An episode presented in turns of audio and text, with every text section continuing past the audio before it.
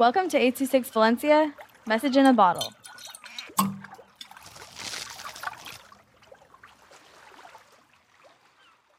The Minotaur by Cormac with 826 Valencia. I jump out of the warm water into the glaring sun. I feel the sand as I walk by Greek people in white tunics. I arrive at the entrance of the labyrinth. I notice the 10 foot tall walls.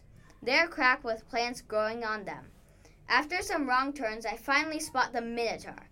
He is about 8 feet tall and a deep brown and fur covering him. He is strong with an ugly face. His horns are at least a foot tall and sharp enough to dent metal. He carries with him a light gray skull. I slowly approach him, trying not to step on any rocks that cluttered the ground. As I sneak up on him from behind, I slip on a twig. He turns his beady eyes glowing red. He spots me and is taken by surprise. In that time, I rush over and use my spikes to poke him in the leg. As I get near, I realize he smelled like he hadn't ever showered, although he probably hadn't. He dropped the skull and howled in pain. I snatched it up and dashed away. The Minotaur got over his pain and bounded after me. The thing was, pufferfish were very slow, so he easily caught me. I have heard the story of summoning God, so I figured I would try.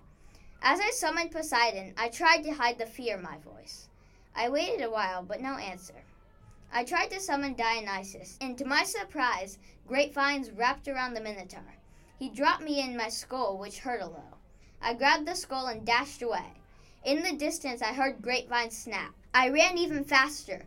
I looked back and saw the Minotaur gaining speed. I knew I would never make it in time. Suddenly, there was a blinding flash of light. After my eyes recovered, I saw the image of Percy Jackson. He took out a sword and advanced on the Minotaur. He stood no chance. I went over and repeatedly thanked him. He nodded and willed the ocean currents to return me to the beach.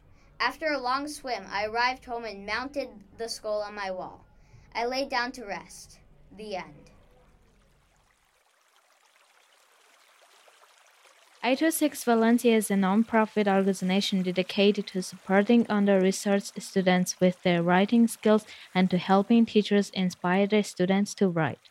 Our services are structured around the understanding that great leaps in learning can happen with one on one attention and that strong writing skills are fundamental to future success.